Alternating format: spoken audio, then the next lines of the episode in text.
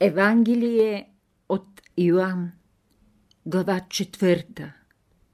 Томалевски В тази глава на Евангелието четецът ще намери един от най-очебийните примери за разговор между едно божествено свръхсъзнание и един човек от земята с добро, доверчиво, дори наивно сърце, но изцяло потънал в физическия свят. Жената Самарянка, за която става реч, не е от най-просветените жители на Самария. Тя знае едно, две или най-много три от правилата на живота, установени от нейната вяра и си служи с тях по-детски опитно и без дълбоко проумяване на техния смисъл. Тя обаче, както ни я рисува евангелистът, има добро и нелукаво сърце, на което може да се разчита, и затова Исус поведе с нея разговор. Край самарянския град Сихар имало кладенец, който се именувал Яковов, тъй като това място било свързано с Яков, бащата на Йосиф. Когато Исус стигна до това място, почувства умора и седна при кладеница да почива. Около шестия час при кладеница дойде една жена да начерпи вода. Дай ми да пия от твоя кърчак, каза той на жената, а тя, като позна, че той е юдейн, се изненада, че иска от нея вода. Обърна се към него и каза Как ти, юдейн, говориш с мен? Нали юдеите не дружат с самаряни? Ако ти би знаела това, което аз мога да ти дам, ти би поискала този дар, който е жива вода. Йоанн, четвърта глава, от 5 до 10 стих. Жената, която има сърце, но няма пробуден усет за един по-висш живот и е лишена от интуицията, която отвежда съзнанието до границите на истината, откъдето би могла да види както своето място, така и чудната виделина на този странник, седнал до кладеница на Яков, отговори така, както говори всеки от ония, които нямат нито слух, нито разумяване за великата истина. Това е диалог на две съзнания от различни, неизмеримо далечни полета. Господине, каза самарянката, дори почерпало нямаш, а искаш да ми дадеш вода. Как ще я достигнеш в този дълбок кладенец? Откъде ще вземеш живата вода? Ти да не си по-голям от отец Нияков, който ни остави този кладенец. От него е пил и той, и синовете му, и добитъкът. От него пием и ние. Всеки, който пие от тази вода, пак ще ожаднее, каза и Исус, а който пие от водата, която аз ще му дам, няма да ожаднее вовеки. Той ще бъде сам извор и ще извира във всички векове. Йоанн, 4 глава, 11-15 стих И този отговор, и тези странни думи минават и заминават през съзнанието на жената, без да пробудят дълбоко заспалото божествено изворче на мъдростта, защото тя вижда в тези думи една практическа придобивка, която би я освободила от труда да идва до кладеница и да черпи вода. Исус обаче не прекъсва разговора си с нея. Той преминава към оня метод, който винаги е плодоносен, особено за духовното ниво на хората от тогавашното време. Този метод е изненадата и чудото. Затова той и казва Иди и повикай мъжа си да дойде тук. Няма мъж, отговори жената. Истина е това, че нямаш мъж. До сега си имала петима мъже, а и този, когато имаш сега. Не ти е мъж, каза и Исус. Ти си пророк, каза сепната жената. В този миг, дълбоко някъде в душата й, се поражда желание да проумее нещо от тайните на вярата и тя заговорва. Бащите ни се кланяха на тази планина, а вие, юдеите, казвате, че Иерусалим е мястото, където трябва да се кланяме. Иоанн, 4 глава, 16-20 стих Жено, отвърна Исус, хвани ми вяра, че иде час, когато нито на тази планина, нито на Иерусалим ще се кланяте. Вие се кланяте на планината и сами не знаете защо правите това. Може би, защото вашите отци са се кланяли на нея. Ние пък знаем, че спасението ще дойде от спазването на закона, който имаме ние – юдеите. Но това спасение ще дойде, ако наистина спазваме този закон.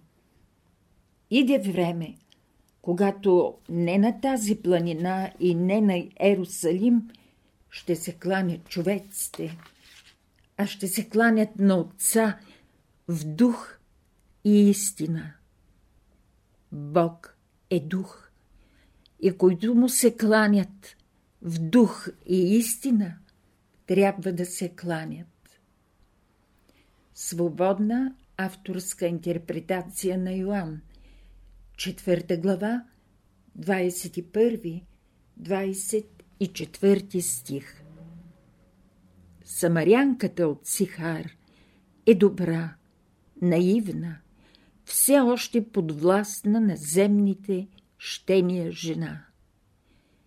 Тя е символ на човека, който трябва да мине през традициите, оставени от е, родовете, да мине през поклонението на природата, което можем да уеднаквим с пантеистичната епоха на човешкото развитие и чак тогава да познае закона Господен и не да го спазва формално, от страх, а да се живее в него, освободен от всички заблуди.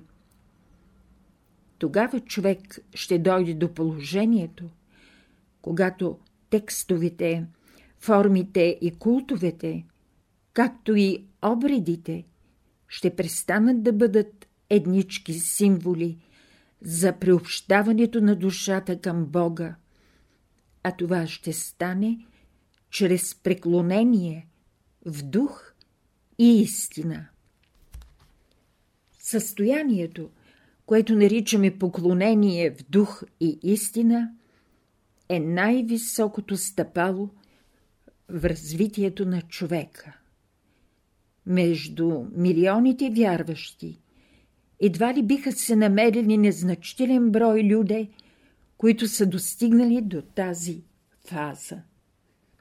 Човечеството – е пълно с вярващи, с атеисти и с формални изпълнители на религиозни форми от установена религия, но едва ли бихме срещнали такъв човек, съзнанието на когото да е израсло до онази степен, когато поклонението не е за него нито на планината, нито на Иерусалим, а е в дух и истина. Чу жената самарянка думите на Исус. Те започнаха да работят в душата й, но тя все още не знаеше с кого приказва.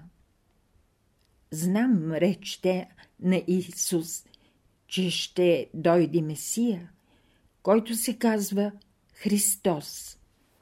Когато Той дойде, всичко ще ни извести. Иоанн, 4 глава, 25 стих Това, което научаваме от този разговор, показва, че за да познаеш Христа, дори не е достатъчно да си до Него. Мнозина в тези времена бяха до Него и не го познаха. Познанието е вътрешен процес.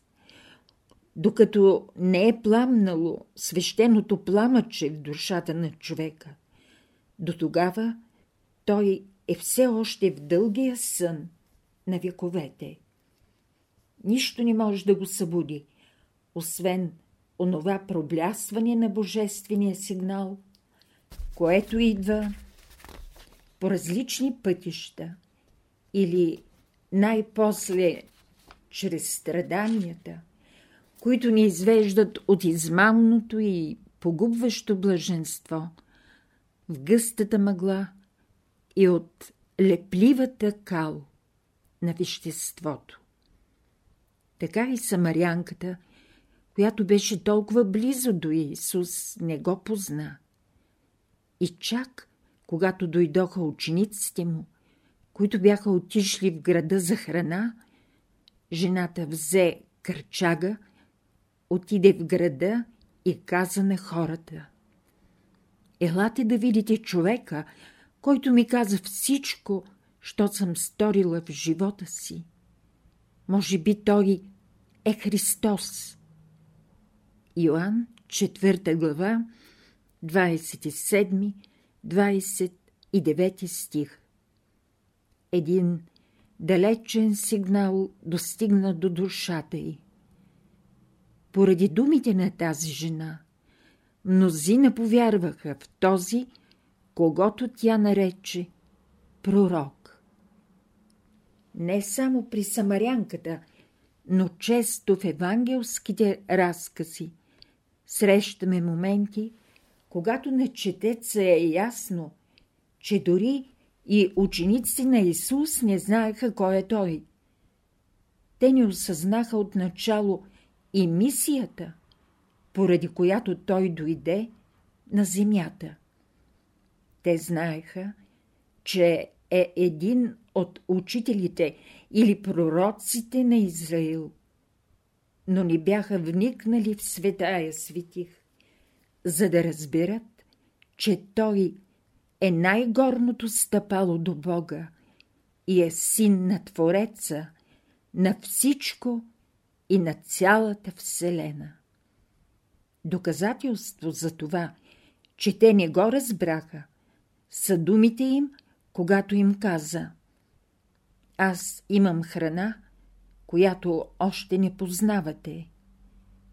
Те помислиха нещо съвсем друго и рекоха помежду си – дали през времето, когато ги нямаше тук, някой не му донесе храна. Като разбра тяхното недоумение, Исус поясни Моята храна е да струвам волята на оня, който ме е проводил. И после, не казвате ли вие, че наближава жътвата? По какво познавате това? по нивите. Така и аз ви казвам, че нивята на Господа чакат жътвата. И който жъне тези ниви, събира плод за вечен живот. а и истината е друга. Един се е, а друг жъне. Йоанн, 4 глава, 31-38 стих Когато самаряните дойдоха при него, помолиха го да остане при тях. Той е Христос. Казваха си те помежду си, защото бяха чисти и непокварени. Иоанн, 4 глава, 39-42 стих След краткото си пребиваване в Самария, Иисус отиде в Галилея. В Юдея не отиде, тъй като сам каза на галилитяните, че никой пророк не е почетен в своето отечество. Тогава той посети галилейския град Кана, където стори чудото с виното. Там при него се яви един големец, наречен в Евангелието царски човек, синът на когото беше болен и лежеше в Капернаум. Този човек започна да му се моли да излекува сина му, тъй като се боеше той да не умре. Исус, като го видя, рече му, докато не видите чудеса и знамения, не вярвате. Йоанн, 4 глава, 43-48 стих Това показва – че само знаменията и чудесата пробуждат заспалите души, за да прозрат това, което би трябвало да се познава без свръхестествени явления. Знаменията и чудесата са винаги пред този, който има отворени вътрешни очи. Господи, иди докато не е умряло момчето ми, продължи молението си важният служител. Иди си, отвърна му Исус, защото синът ти е жив. Отиди човекът и разпита слугите си, които го посрещнаха и от които разбра, че момчето е оздравяло в същия час, когато Иисус му каза Момчето ти е живо. Йоанн, 4 глава, 49, 54 стих. Евангелие от Йоанн, глава 5. Томалевски В Ерусалим близо до овчата порта имало капалня, наречена по староеврейски Витезда, от еврейски Дом на милосърдие. Знайно било, че от време на време там слизал ангел, който размътвал водата, и този от болните, дето чакали там край притвора на капалнята, който успявал пръв да влезе в басейна, оздравявал от всякаква болест. Йоанн, пета глава, първи, четвърти стих. Дали това от време на време е някакъв определен или произволен интервал? Дали ангелът със своето идване е изненадвал чакащите немощни люди, не е казано. Но и в единия и в другия случай само най-силните, най-активните са могли да се състезават и да спазят първия очакван знак, за да намерят своето спасение. В една от беседите на окултната школа учителят Бен Садуно казва, че в определени цикли на времето пристига един влак, предназначен за човечеството, с който готовите души отиват в онзи свят, наречен символично Царство Божие.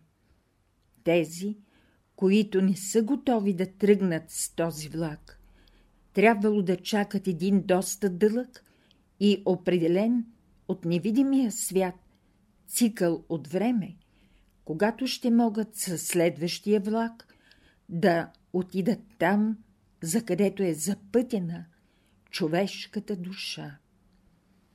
Какво представлява този влак? Не е ли той друг такъв символ, какъвто е идването на ангела, който размътвал водата на капалнята Витезда? Всеки ученик, тръгнал по духовния път, може да зададе въпрос. Все по този ли начин става възходът на душите? Само с този ли влак е възможно да се иде по-горе от мястото, в което се намираме? Еволюцията е вечен процес. Такъв е законът в божествената наука. Но и този непрестанен процес има изключителни моменти, които съвпадат с идването на учителите на земята. Тогава се създават по-специални условия за възхода на човешките души в този празник, когато един възвишен дух доброволно слиза на земята, въплатен в човешки образ, за да помага на чакащото, измъчено и болно човечество. Тогава, поради любовта и молитвите на този лъчезарен учител и наставник, небето приема тези приготвени вече души, ускорили значително възхода си по трудния път на еволюционната стълба. Имаше там, в капалнята, човек болен от 38 години. Според кабалистичната наука, 38 е особено свещено число. Сборът на двете му цифри е 11, което е едно от избраните числа. Число на готовите души, които могат да понесат неговите интензивни вибрации. Учителят Бен Садона оказваше, че неговото число е 11. Това не е случайно и показва, че пътищата, които той чертаеше, както и формата, в която той предаде Христовото учение, могат с силата на неговите молитви и връзка с невидимия свят да помогнат на душите да ускорят своето развитие. Когато Исус влезе в капалнята, той видя легналия и немощен болник и го запита «Искаш ли да оздравееш?» «Искам, господине, но няма човек, който да ме вземе и да ме потопи във водата, след като мине ангелът. Винаги ме прережда друг, по-здрав и по-пъргав от мен. Тогава Исус му каза Стани, взими одъра си и тръгни. В този час болният стана и като вдигна одъра си, тръгна здрав. Денят беше събота. Йоанн, 5 глава, 5-9 стих В божествената наука има един закон, според който дори когато трябва да направиш едно добро дело, пак не бива да пренебрегнеш свободата на този, на когото ще помогнеш. Още повече този закон е валиден тогава, когато човек среща в живота си своя учител. Всеки учител е винаги в очакване ученикът да направи първите стъпки към него. Направи ли една стъпка, което значи, че желая да тръгне по духовния път, тогава учителят започва да му помага. Искаш ли да оздравееш? Запита Исус, а то значи. Искаш ли да тръгнеш по новия път на любовта? Когато болният му каза «Искам», тогава Исус му каза «Вдигни одера си и тръгни», което ще рече напусни този досегашен живот, поради който беше така немощен и негоден, да направиш нито една стъпка.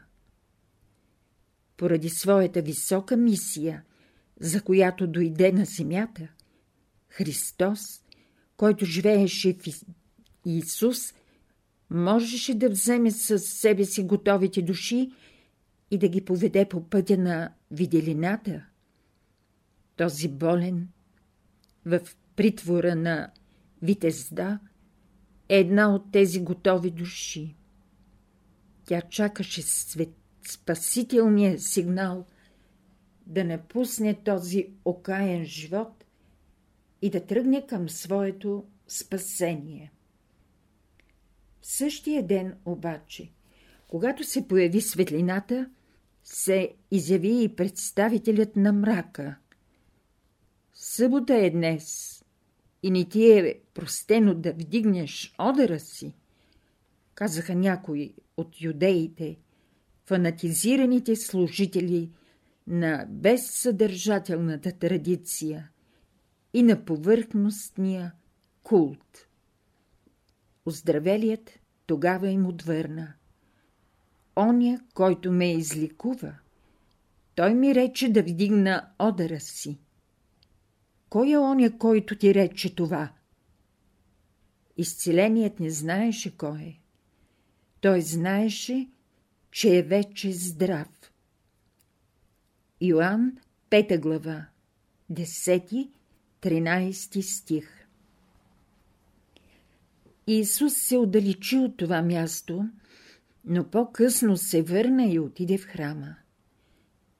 Там той срещна оздравелия и му рече – сега си вече здрав и не съгрешавай повече, за да не стане с теб нещо по-лошо.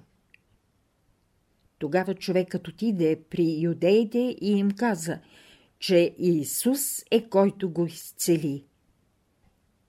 Духовното невежество и коравият фанатизъм, които подбудиха фарисеите да преследват Исус – бяха толкова големи, че тези хора решиха да го убият.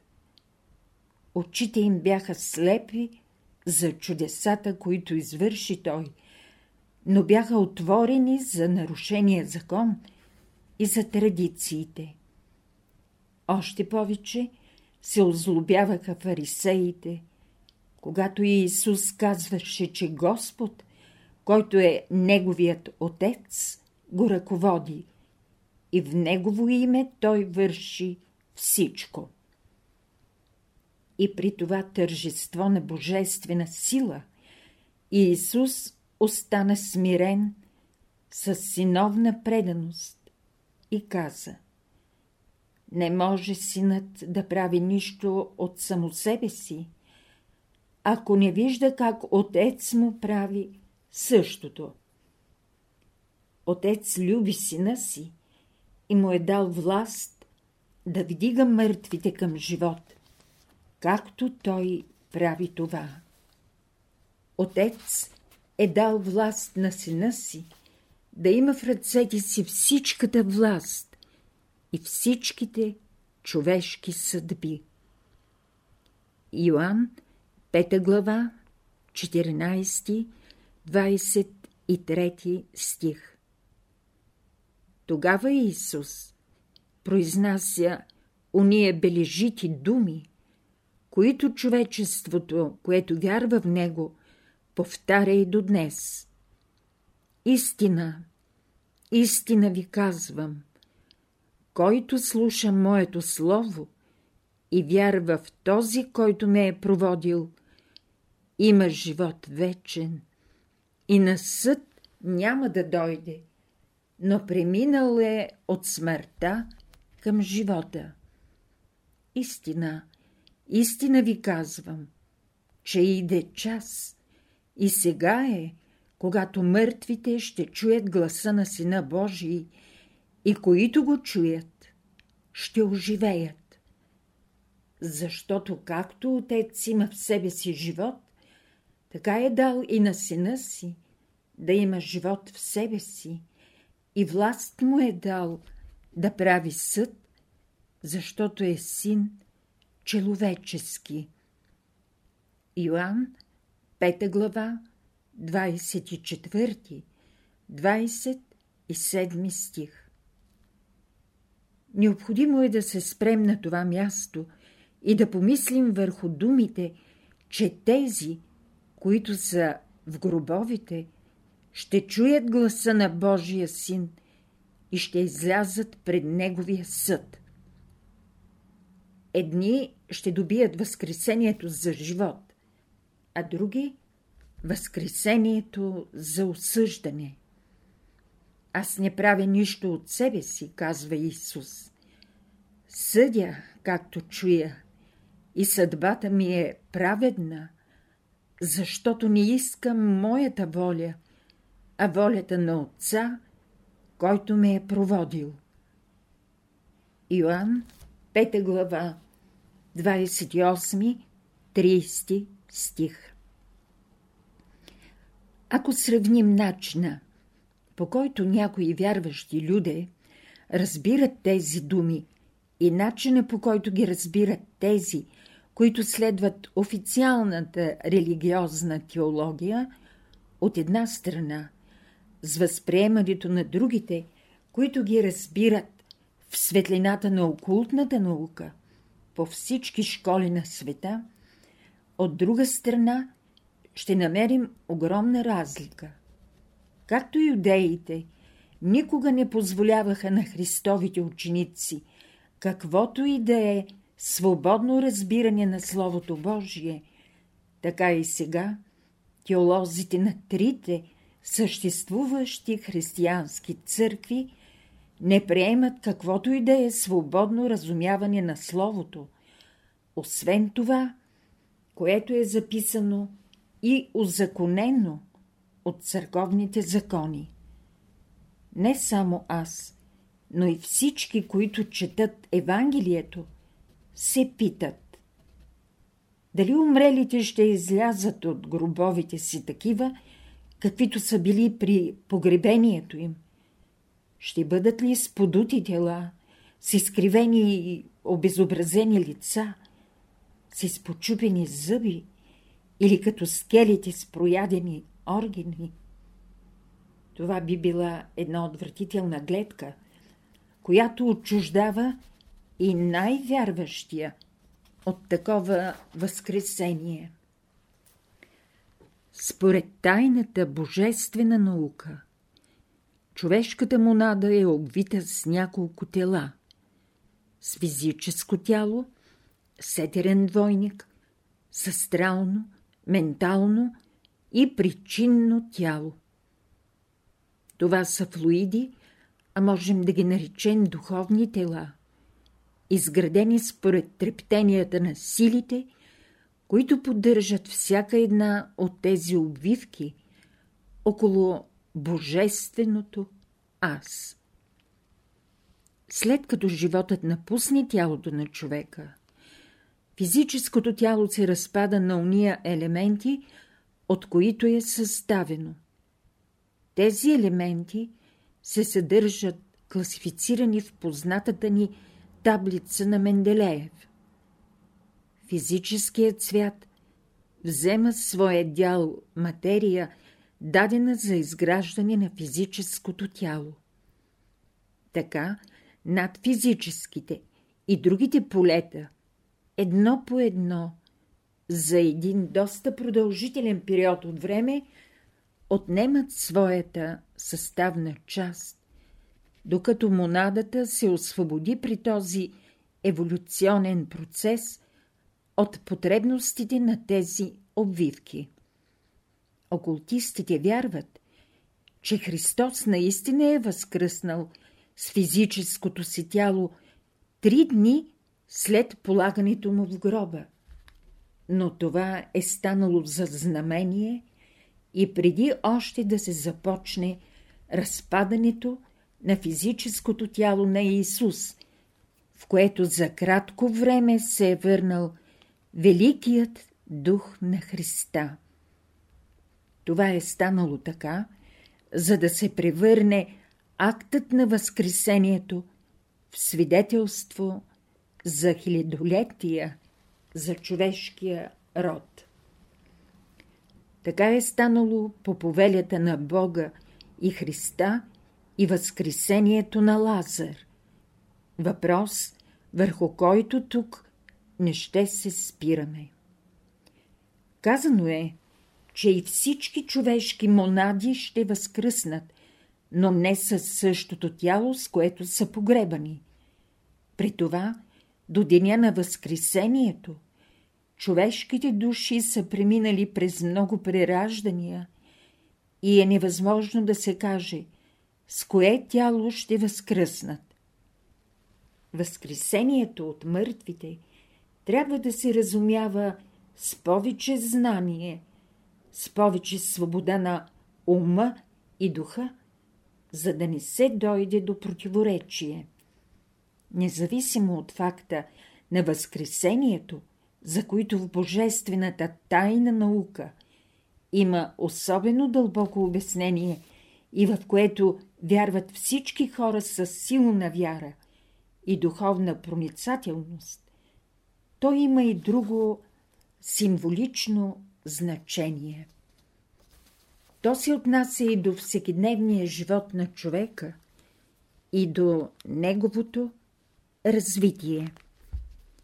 Всеки от нас, който в своето развитие е смогнал да излезе от ограниченията на своето его и е почувствал необходимостта да напусне стария живот на мрак, невежество, на егоизъм и жестокост, който е възприел любовта Христова като основен и направляващ закон на живота си, може да излезе от този гроб на смъртни заблуди и да заживее в великия нов живот – живота на любовта, мъдростта и истината. За по-добро и по-дълбоко изясняване на думата Възкресение, на това място ще дам няколко извадки от една беседа на учителя Бен Садоно, в която е засегнат този въпрос. Основната мисъл във всички християнски проповеди, както и всичкото упование на вярващите в Христа, е Възкресението. Този въпрос хората винаги го разглеждат и исторически, и философски, но все пак хората задават въпрос – възможно ли е Възкресението? Така питат и атеисти, и верующи, и учени, и философи, а също и богослови. Възкресението ще остане за човека неразрешена загадка или само една обикновена дума, в която няма съдържание. Ако мисълта за Възкресението не остави в сърцата на човека светлина, тогава то остава за този човек като непосято зърно, в което не се знае какво се крие. Всъщност, такова е знанието на хората за недоказуемите поземно му явления, неопитано знание или само една неизяснена дума. В живота на Исус Христос има три главни момента. Раждането на Исус, смъртта на кръста и възкресението. С каква тържественост е предадено в Евангелието рождението му. Ангели пееха на небето, яви се звездата на изток и влъхвите се поклониха. А колко мъчителна бе неговата смърт! Дълбоки са причините за тази смърт, но след нея дойде Възкресението. А защо има смърт? Тя е последица от непослушанието на Адам, което промени цялото развитие. То тръгна отгоре надолу и създаде оня клон, наречен инволюция. Христос се яви да върне това течение на живота, което представя възходящия клон на развитието, познат под името еволюция. Еволюцията започна от Христа и е процес под знака на Възкресението. В живота си хората размислят за най-различни неща, но най-малко мислят за Възкресението. За него имат най-невярна представа. Как ще разберем Възкресението, щом не сме отстранили от себе си всичко онова, което спъва нашето развитие? Не приличаме ли на лодкар, който иска да навлезе навътре в морето и гребе непрестанно, а стои на едно и също място, тъй като не е отвързал лодката от брега? Как човек може да навлезе в великото божествено знание, преди да премахне от ума си съмнението, преди да превърне злите си чувства и благородни пориви в благородни пориви и докато не е поставил на мястото на колебанието една устойчива воля. Хората искат веднага да получат това, което се дава след една истинска подготовка.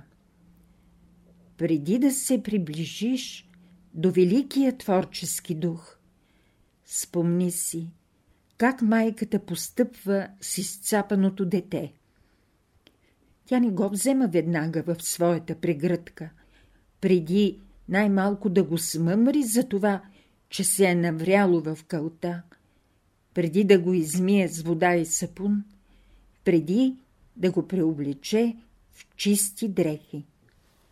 Човек иска да иде и да познае Бога, преди страданията да са го очистили, преди водите да са го умили и преди да е облякал дрехите на добродетелите. Не може без това.